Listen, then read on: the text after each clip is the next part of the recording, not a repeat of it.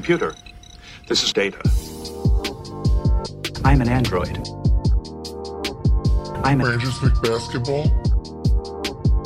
I was processing all of the information. Processing.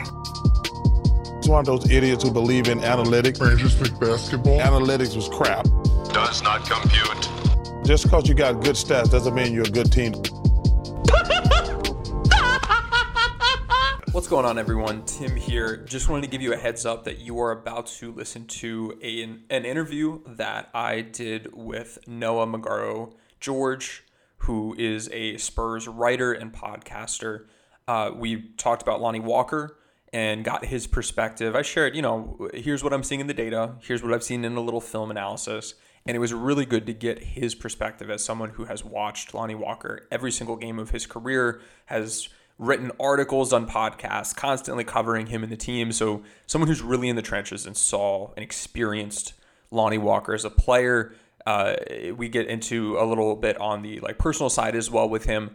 Really, really great interview. Really happy to have him on. This was from July thirteenth. We recorded the uh, Discord uh, subscribers to the bonus pods got this, I think, like the next day. So uh, if you've already listened to that a couple weeks ago, maybe this is a little refresher. um, If not, you can just skip this one, I guess. But for everyone else, listen in. Uh, this was a great, great interview. One note I'll make, uh, Noah at one point references a three-point percentage number for uh, Walker, I think on spot-ups, that he said was like thirty-eight, thirty-nine percent. That was from a couple years ago. This most recent season, he shot thirty-five percent on spot-up threes. So just wanted to throw that out there.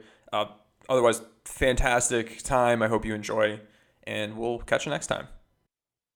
All right. And now we are welcoming Noah Magaro-George, um, who you may know from Pounding the Rock, uh, Alamo City Limits, I believe, podcast uh, for, for S B Nation's Spurs website. Um, he's joining us to talk Lonnie Walker, who I you know I'm still digging into the film. I've posted the numbers. Some of it's good. A lot of it's questionable. And I know a lot of people push back on me for that. But, you know, you know, I was on vacation. I can't watch all the film on a guy immediately. I can certainly watch highlights and tell you what I see in highlights, but like there's the data. The data doesn't change no matter how long I look at it. So I'll at least give that to the people and then do my d- more due diligence after. That's why I'm, I'm bringing Noah in, because he's got he's got that full perspective. He, uh, you know, I, I, I uh, listened to your podcast a little bit. You you said that you've done a preview or review, an opinion piece, or some other coverage of eighty-six of the eighty-eight Spurs games between preseason up until the play-in game. So you've truly experienced the Spurs this year, Lonnie Walker. This is your second year credential covering covering the team, third year, I believe, total, um, you know, writing and podcasting about the team. And Lonnie Walker has been more than just, you know, this year. You've had him for four full seasons. And I guess I wanted to start there. What has the Lonnie Walker experience been like from a Spurs fan and analyst and, and writer and journalist perspective? Yeah, the Lonnie Walker experience has had some really high highs, some really, really low lows. And I think if you could encapsulate it in one word, it's just streaky, right? He's just a guy who the flashes can be really exciting. And he has games here and there that you go, I'd really like how this guy looks. And then on the other end of the spectrum, there are just too many times where he's just sort of another guy on the court. He disappears in the crowd. He's not really making an impact on either end. So, you know, a little frustrating at time, I think, for Spurs fans, because they were so, so high on him, as they are, to be honest, with like any guy who the Spurs draft in the first round, which yeah. is fair, which is totally fair. But yeah, uh, frustrating, streaky, but fun. I think fun too. I think it would be, I would be remiss not to say at the very least, it was fun to watch him on the court. Yeah. And, and he seems like a good guy off the court as well. I mean, just, just trying to fo- look at his Twitter, go through his likes, which aren't just the place to see him trashing Greg Popovich after the playing game, but, you know, also seeing, you know, he's in competition for the N B A's best dog dad. He's a gamer. He's done a lot for the San Antonio area. Um, you know, has, has, you know, social justice interests as well. So it was neat to learn more about him as a person, but I guess on the court, from my perspective, some of the areas that are at least concerns for me that can make or break how impactful he could be as a basketball player with the Lakers is his three-point shooting and then his defense. We've seen, you know, high percentages a couple years with the three-point shooting on lower volume, and then this past year wasn't good. And then with his defense, he certainly has the wingspan. It looks like he has some of the physical tools. In the data, it hasn't translated. And I'm wondering, from seeing all of the the film, watching each of these games like you have, where is that disconnect with him on defense? I think defensively, as you mentioned, he has the tools, six ten wingspan, uh, nearly forty inch vertical. He moves his feet really well, but he's a guy who's not super physical, right? Like if guys drive into him, he's not really going to offer a lot of resistance. He stands upright often on defense. One of the most noticeable games where, where you will find that was maybe not last season, but the worst example is against uh, Shai Gilgeous-Alexander. He had forty-two points a few years ago. He scored twenty-four of those on Lonnie, and just too often he was just standing upright, really close to Shai, not offering a lot of resistance when he drove in. And I just don't know that he's very good on ball, and I'm not really sure he's that much better off ball. Like, one of the things that I really pick apart with Lonnie, if we're going to be nitpicky with him, is his screen navigation on and off ball is really, really poor. Like, he dies on screens. He's not great. He's not awful, but he's not great at chasing shooters around screens. And so he gives up quite a few threes getting caught on screens, and other guys have to make up for his mistakes. And it's just not pretty with him. And as you mentioned, the six ten wingspan, he has the length, he has some of the tools, but for a guy who has the length, he has some of those, I mean, it, you can see it, right? But mm-hmm. almost no deflections. I mean, really doesn't deflect the ball, not super active, doesn't really dig or stunt, you know, as a, as a help defender. It just, it, a lot of it, it just feels like he's just out there, that he's just another body. So it can get frustrating with Lonnie, but I think he he was serviceable at times. And certainly he looked more serviceable this year than he did when he was asked to guard guys like Kawhi, Brandon Ingram, Shai. Like a few years ago, before this season, he spent like three hundred plus combined possessions on those kind of all-star guys, and the results were really bad. They looked better this year, granted, in a much different role where he was not really guarding those, you know, star players, primary, secondary ball handlers, just sort of another guy who they said, hey, you know, go guard like the worst guy on the perimeter on the other team. So mm-hmm. I think the data probably shows that. I'm not sure what it says, but it was rough with Lonnie at times on the defensive end for sure. Yeah, it's funny you mentioned that. At, looking at his data with our, our B-Ball Index defensive roles, he a couple seasons ago was in a wing stopper role, taking on those tough matchups. You look at his matchup difficulty, it was like an, an A or an A plus or an A minus. I forget what it was, but it was high. And he had like one of the worst impact seasons of a wing stopper in our database of like hundreds of guys. um, it was just too much to ask of him. And then this season, the role that he was in was categorized as a uh, low activity, was the um, very polite way we worded the, the name of the role, where he wasn't asked to guard anyone difficult. The matchup difficulty was very low. He was less active. He was less involved around the ball. And in a purposeful way is generally what we see with something like this, whether it be a bad defender or a like center of the universe offensive guy that you just need to try to conserve defensively. And I wouldn't say he was the latter.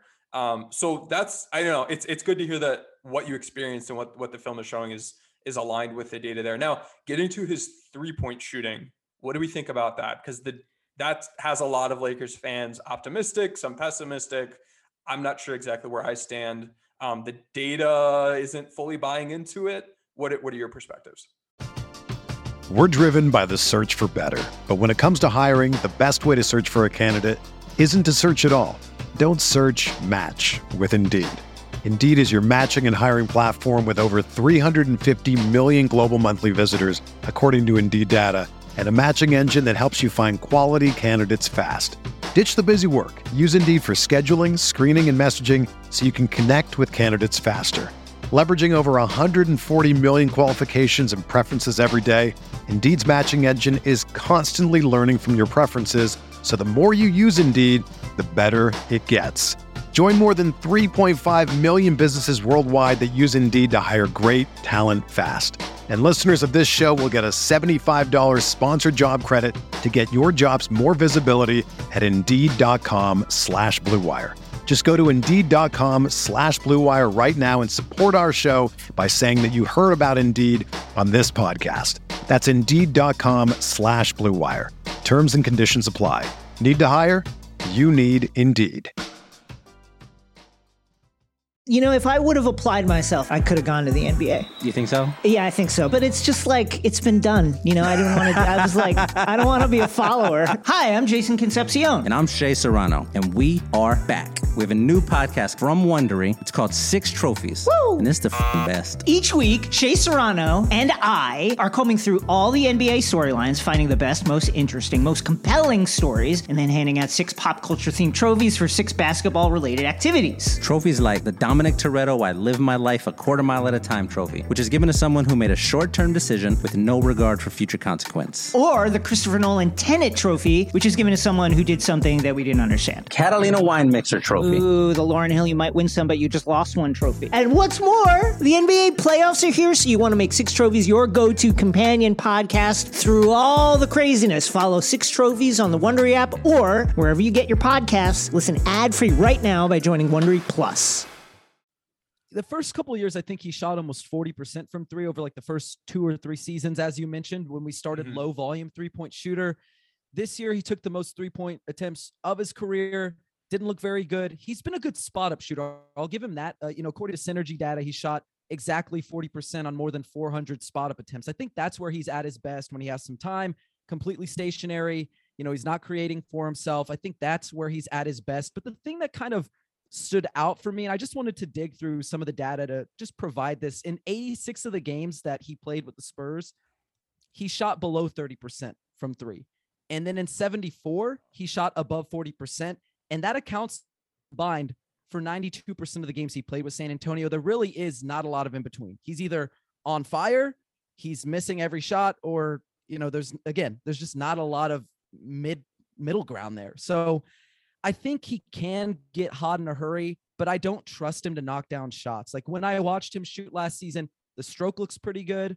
Uh, the shot prep is pretty good, but the result pretty inconsistent. So I don't know if you should be pessimistic for that. I, I just think it may be wise to enter with expectations kind of tempered a little bit. And I think if any, if there's any reason for optimism, a guy like LeBron and someone like Anthony Davis, they have a lot more gravity. Right. And and I think they're probably, at least LeBron is a better playmaker than DeJounte Murray was. Not that DeJounte Murray is not a good playmaker. And I think that'll afford him some better looks on the perimeter where he has more time to shoot the ball, get into rhythm. So if you want to be optimistic, hopefully that helps him, but very streaky. I think that's the one word that I'll keep going back to, is just really streaky. Okay. No, that's a, that's a fair assessment. And looking at like his shot profile this past year, that's something I think is going to change. Like he, His overall shot quality, considering all the shots he took, wasn't all that high. But when you look at like his shot quality at the rim, it was pretty good. When you look at his shot quality on threes, it was pretty good. It's just that he took so many mid-range shots and he was doing so much of his damage in that area and didn't do so well with it. Um, that's an area of his game that can be promising, might be something people are excited about. But at the same time, if this next season with the Lakers were to like kind of cut out the fat in his approach and make him a more efficient player, I don't necessarily see it as being like he, he will get higher quality threes, but it's not like he's coming from awful threes. So there's less room for growth there. I think just shifting his pro his shot profile altogether would be the way to get to that. Now, what I've also noticed with him in the data is offensively, we have seen a pretty big jump from him year to year over the past, I think, three seasons. He, his uh, playmaking talent metric at B-Ball Index grew the most of like any guard, and his finishing talent grew, I think, like sixth most. So he's grown in a couple of those areas, the perimeter shooting, not as much, and the defense has been pretty stagnant. Um, I would imagine like some of the things you talked about with like his defense, you know, being too high, center of gravity too high, not offering resistance. That's in a short film review that I've done, and I still have plenty to do. I, I've noticed that as well. And some people might say, oh, it's just technique. Like they're going to fix that. Darvin Ham, Phil Handy, they'll fix that. It's not like the Spurs have a bad coaching staff. No. Um, so I'm not as, you know, excited about the defense, you know, him suddenly putting it together on that end, but offensively he has been rising. He has been improving. What have you seen from him on that end that, that you think Lakers fans should look forward to? Yeah, I think year in and year out, he's gotten better as a pick and roll ball handler. The numbers will show that every single year. And this year was his best year. I think he was above average in Synergy's uh, database for pick and roll ball handling as a scorer, but I think he also has some real juice as a playmaker. He's an advantage creator. He's got an elite first step. He can get two feet in the paint pretty much whenever he wants. And you've slowly seen him to go from, you know, I'm forcing shots at the rim, I'm not finishing at the rim, to he's mixed in some playmaking. He can drive and kick. He can make really, I mean, flashy, it gets you off your seat kind of passes, like shovel passes or wraparounds or even little dump offs midair to guys waiting in the dunker spot. Like, he's fun. He's a fun guy. He's gotten better. And even though he wasn't super efficient from mid-range last year, he's slowly, you know, you can see him getting to his spots more often and not just settling to, I need to get to the rim. I need to get to the rim, because you look at it and he's only finished fifty-two percent of his shots at the rim since coming into the N B A. And that's just in the half court. He's been a little bit better in transition, but honestly, just a guy who, if he can put things together, and this is something that Spurs fans have been saying, you know, forever, and analysts, like, if you put it together, if he puts together, and that's what I'm worried about, right? Like, does he mm-hmm. ever put it together? He's so quick. He's so fast. You would expect him to be a better cutter, a better relocator, better in transition, and kind of year in and year out, he's been a little bit disappointing in all of those aspects. So I'd love to see him again, kind of playing with people who have more gravity, who, as you mentioned, let him kind of change his, his shot diet a little bit, become more efficient, because I think instead of looking at him through a lens that Spurs fans sometimes saw him as next guy up, you know, to be the next face possibly of the franchise, to he's just a, a role player. And I think he can be a really good role player, but it's about putting it together, especially on the defensive end. I don't really worry that much on the offensive end, but defensively, he has a lot of work to do. Mm-hmm. Yeah. Yeah. He's got a lot of work to do. He'll have plenty of opportunity offensively to get good shots. So, you know, the situation should be in his favor. It's funny you mentioned he hasn't been able to put it together. I've, I had a lot of people link me to a Nikias Duncan article highlighting his game, you know, his play last season, late last season. And I read it, and it was like, the first like two paragraphs are like, this guy has never really put it together, but for these six games, it was a six game sample. He was kicking butt. And I was like, come on, guys, six games is what we're, we're getting excited about here. But when it does happen, when all those stars align, you know, he can, he can really get it going. So I can understand that experience, how that can be frustrating. And, you know, from a fan perspective, you want these guys you're investing draft capital into pan out. And you, you, when you see those flashes, you start to rationalize and talk yourself into like, all right, well, if they do just align. But when you're doing that year after year after year, and it's not happening, like eventually it, it might be time to cut ties. And that's what uh, Damien, your podcast partner at Alamo City Limits, that was his stance on, on Lonnie Walker this offseason, was he didn't even name a price point. He just said, I want to cut ties. Can you, I'll give you an opportunity to explain your own stance on Lonnie Walker. How did you feel about him leaving? Was there a price point you wanted him back? Was it just time to move on? Like, what, you know, is, you know, kicking his butt on the way out? Like, what, what are your thoughts there? I like Lonnie as a human being. I think he's a phenomenal person, and I think he works hard to get better, but I don't think he had a future in San. We had started to kind of talk, is Lonnie being phased out of the rotation midway through the season? And I know Nikias had written about it, right? That six game stretch on the rodeo road trip, it looked really good. Six games became seven games, and then it just sort of tapered off and he got injured. And I, the more I looked at it, I just went, they have Josh Primo, they have Trey Jones, they have Devin Vassell. At the time, they still had DeJounte Murray. And who knows what they're going to do in the draft, because Brian Wright has pretty clearly just gone best player available regardless of position. And it just felt like, really, not just for the benefit of the team, but also the benefit of his career, it probably made the most sense to move on from him. So I was on board with them moving on from him, not because I don't like him, not because I don't think he's a good player. It just felt like San Antonio was not necessarily the place for him. And I'll, I'll leave kind of on, on this note with my thoughts there, is that Lonnie always felt like a guy who really kind of needed to be coddled a little bit by the coaching staff. Like, he responded better to positive reinforcement than, you know, being yanked off a court, you know, getting chewed out, being benched, being sent to the G League. Like, when those things happened, you tended to see Lonnie like hang his head. He would stop shooting the ball. He, you know, he, you could see it from his body language that he just really wasn't there mentally anymore in the game. And so hmm. love Pop. I love the coaching staff, but I don't know if their approach was necessarily the best approach for Lonnie. And so I just feel like Lonnie getting to start new with another franchise, that probably is what's best for him. I mean, and, and I hope the best for him. I hope he does really well with Los Angeles. Well, that's great feedback. We don't have any stats on, you know, hanging your head or, or things like that. So, so being able to share that kind of, that kind of perspective is really valuable.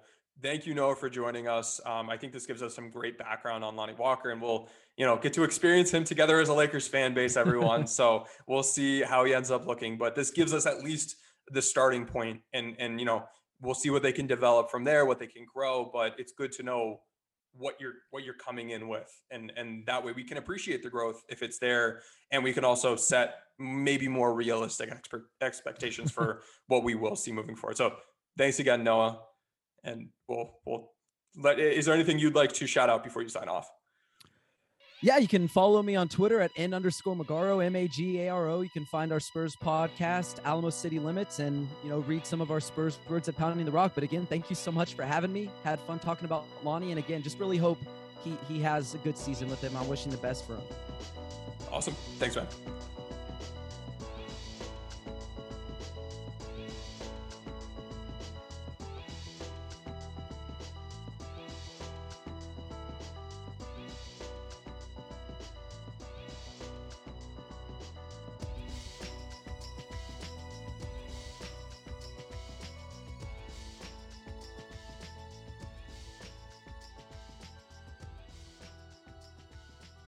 Whether you're a world-class athlete or a podcaster like me, we all understand the importance of mental and physical well-being and proper recovery for top-notch performance.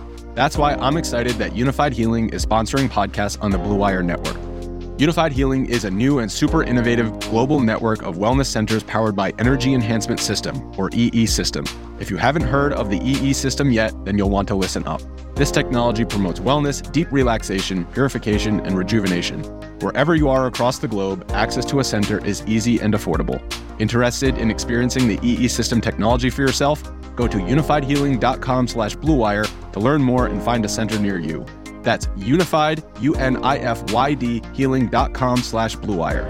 No material or testimonials on the Unified Healing website are intended to be viewed as medical advice or a substitute for professional medical advice, diagnosis, or treatment. Always seek the advice of your physician or other qualified healthcare provider with any questions you may have regarding a medical condition or treatment and before undertaking a new healthcare regimen, including E E System.